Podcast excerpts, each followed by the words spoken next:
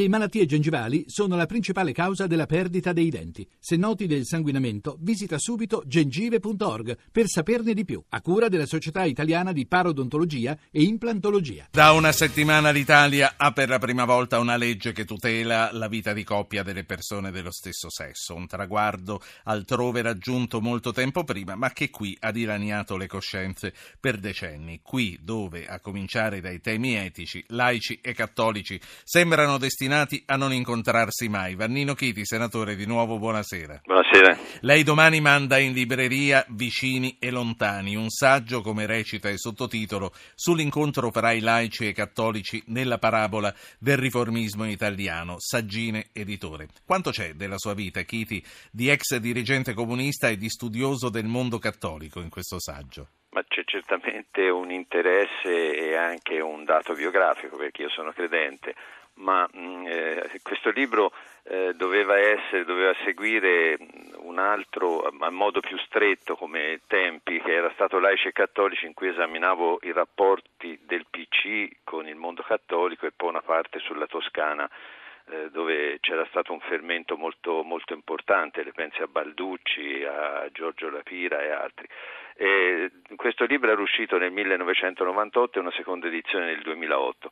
Questo esce un po' dopo, ma comunque prende in considerazione eh, diciamo, gli altri laici, quelli che non erano nel, nel tragitto comunista, eh, con alcune, non è un libro storico, è un libro di riflessione politica, alcune riflessioni, valutazioni sullo Stato unitario, eh, il ruolo di Cavour e poi invece le politiche dei liberali, eh, il positivismo che condizionava molto anche i dirigenti socialisti riformisti, una certa indifferenza, sì. il ruolo di Mazzini e, e, e, quello che significava nel movimento dei lavoratori e poi una certa indifferenza robusta nel dopoguerra nei confronti del mondo cattolico per privilegiare i rapporti con la DC.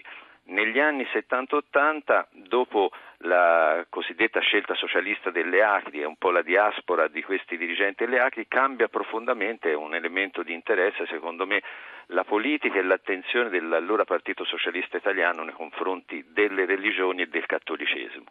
Poi finisco a tempi nostri, eh, l'esperienza dell'Ulivo, l'esperienza del PD, eh, per la prima volta eh, non testimonianze singoli per quanto rilevantissime, ma componenti che sono credenti e non credenti si ritrovano in un partito politico e hanno, e hanno di fronte a loro sì. le sfide che, quindi, a cui anche lei accennava.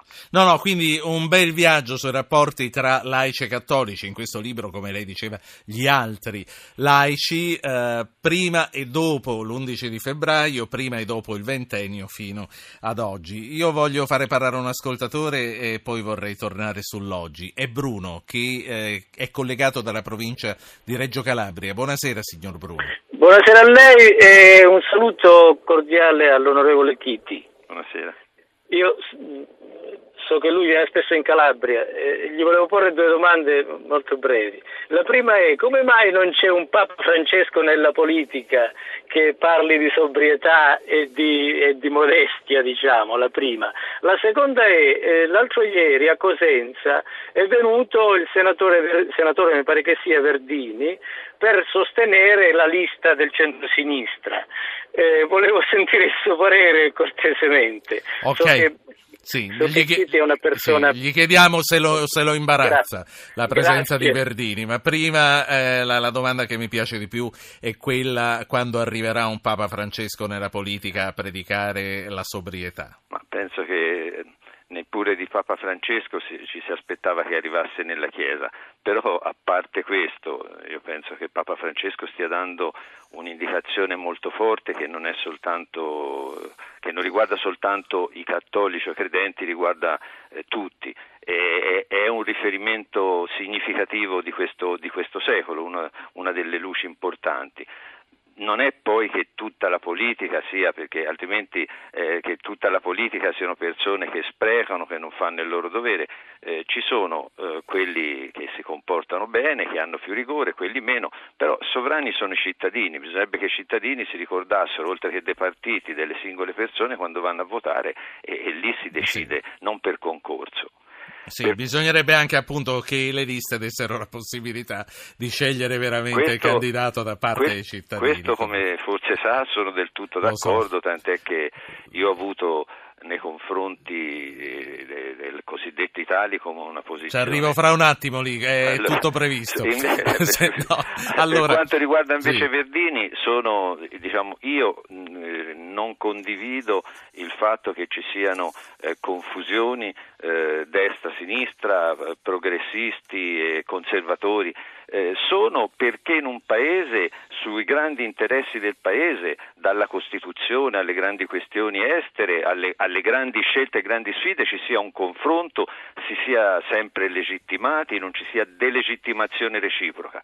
Detto questo, io sono perché sì. la sinistra faccia la sinistra e la destra faccia la destra nei governi. Senta, un, un ex comunista credente, come ha detto lei, non so se sia anche praticante, eh, come viveva eh, questa, questa situazione nei tempi in cui i comunisti erano vicini alla scomunica? Uh, non, no, quando erano vicini alla scomunica non glielo so dire, non sono proprio a quella fase. Io ho vissuto una fase diversa. Eh, quando io ho cominciato a impegnarmi in politica ho avuto da molto giovane, perché avevo poco più di vent'anni, incarichi di segretario provinciale del PC. Pistoia eh, è una città capoluogo, ma insomma ci si conosce abbastanza e eh, sapevano tutti, non è che ignorassero, io nascondessi le mie convinzioni, non ho avuto problemi. Poi ho avuto esperienze eh, significative, ad esempio con Gozzini, eh, singole personalità che facevano gli indipendenti all'interno della sinistra, abbiamo lavorato, eh, oggi sembra una battuta, ma insomma ci battemmo in un congresso, io ancora ero poco più che un ragazzo, per cambiare quel trattino, i giovani di oggi, e forse non solo i giovani non se ne ricordano, quando c'era marxismo, linetta, leninismo, per dire che dentro il PC non doveva esserci una dottrina guida, ma ci doveva essere un maggiore pluralismo, fino a quello che io ritengo una, una significativa apertura, lo dico anche nel libro, ricordandolo indirettamente, quando Berlinguer eh, risponde alla, alla, lettera, dopo un po' di tempo, del vescovo di Ivrea, eh, Monsignor Bettazzi, beh, lì Berlinguer dà una definizione del partito eh, non teista, non antiteista, sì. eh, che, che, è una definizione cui vuol dire i limiti del partito. Un partito politico non decide se c'è Dio o non c'è Dio, deve avere dei valori che tengono insieme una comunità e deve avere dei programmi. Dentro ci sono culture diverse, sì. c'è un pluralismo. Senatore Chiti, io ho cominciato eh, parlando delle unioni civili. Lei ritiene che un referendum oggi su questi temi potrebbe riportarci in un qualche modo ai tempi dell'aborto e del divorzio, quando Fanfani metteva in guardia le elettrici paventando il rischio che i loro mariti fuggissero con le cameriere?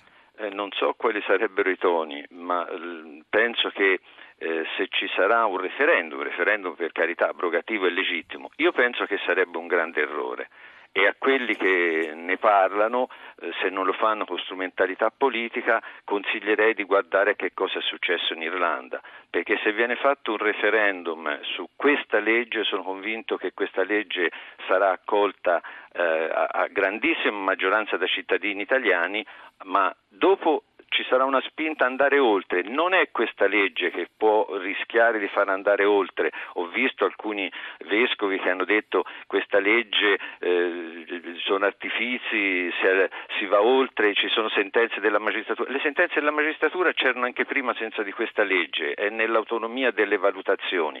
Ma io penso, ecco, nel 2007, io allora ero ministro nel governo Prodi, eh, Rosy Bindi e Barbara Pollastrini proposero quello che allora si chiamava DICO, l'approvammo un Consiglio dei Ministri, gli oltranzismi, chi voleva di più, chi voleva di meno, ma anche posizioni di settori delle gerarchie ecclesiastiche, anche ad esempio il ruolo che ebbe il cardinale Ruini, beh, portarono che delle, dei DICO non se ne poté fare niente. Oggi la legge rispetto a quella sui Dico è molto più avanzata o comunque spinta, ognuno può valutare le parole. Sì. Penso che il referendum, quello sì, aprirebbe... Eh, aprirebbe Ma la, la sorpresa il fatto che i vescovi abbiano aspettato un po' prima di intervenire? Che i vescovi abbiano primo tutto il diritto di esprimere le loro posizioni perché in un paese democratico ci mancherebbe... No, no, ma la domanda era ah. sul fatto che non sono arrivati al volo, insomma, come magari ci si sarebbe aspettato, no, quindi io... che loro stessi dubitino, eh, abbiano gli stessi dubbi che a lei. Insomma. Questo, que- penso penso che ne, all'interno dei vescovi ci siano eh, posizioni che sono anche diversificate, come è normale che sia. Io mi auguro, stamani ho letto l'intervista sul Corriere della Sera del Cardinale Bassetti, mi auguro che ci sia quell'impronta positiva. Ecco, ora lavoriamo per vedere che cosa nell'insieme delle famiglie è sì. utile perché questo crollo demografico credo che sia un problema da affrontare sì. se vogliamo guardare ultima il futuro cosa, dell'Italia. Ultima cosa, quella dove l'avevo stoppata prima, però sì. ci volevo arrivare. Per il referendum, quello vero, quello di ottobre sulla Costituzione, lei che cosa prevede? Glielo chiedo perché lei fu molto critico su questo e anche sulla legge elettorale per il discorso che stavamo facendo prima. Che cosa prevede e che cosa spera? Dunque, elettorale non, è, è, quella e quindi la valutazione è, è, rimane in me quella che allora avevo dato. Eh, su, per quanto si riferisce alla riforma costituzionale abbiamo trovato eh, in Senato, io ho dato una mano in questo senso, un accordo attorno a tre punti fondamentali. L'elezione del Presidente della Repubblica che oggi è sottratto alla maggioranza che vincerà le elezioni eh, quella maggioranza non ha i numeri, quindi non potrà prendere il Presidente della Repubblica, quale che sia, nominarselo. Eh, sulle questioni dei giudici costituzionali, riportando che tre vengono eletti dalla Camera, due dal Senato, voto eh, limitato ognuno di noi a uno o chi ci sarà a uno, e poi il fatto che i consiglieri regionali e senatori saranno scelti dai cittadini con un voto e i consigli regionali prenderanno atto, quindi non ci sarà una trattativa all'interno all'interno sì. dei consigli regionali. Su questi aspetti e su altri che sono importanti, altri sono anche critici e da superare, io penso che sia giusto a questo punto superare il bicameralismo paritario e per quanto posso ragionando nel merito mi impegnerò perché la riforma venga approvata. Parola di senatore parola di senatore. Che eh, è disposto a, a, ridurre a queste dimensioni il Beh, Senato? Sa, eh, sulla pro- la proposta iniziale del governo era, mi pare, di 120 o, o 150 senatori. Sì, sono eh, rimasti 100, no? Sono rimasti 100, è stata una proposta che abbiamo sostenuto noi, quella cosiddetta minoranza che in quella prima sì. versione non si ritrovò Senatore Chiti, qui ci lasciamo perché c'è Onda Verde, c'è il meteo. Sì. Io ricordo questo suo libro che esce domani sui laici e sugli altri laici in politica perché eh, finisce un percorso che lei ha cominciato da lontano, questo si chiama Vicini e Lontani e è pubblicato da Saggina Editori.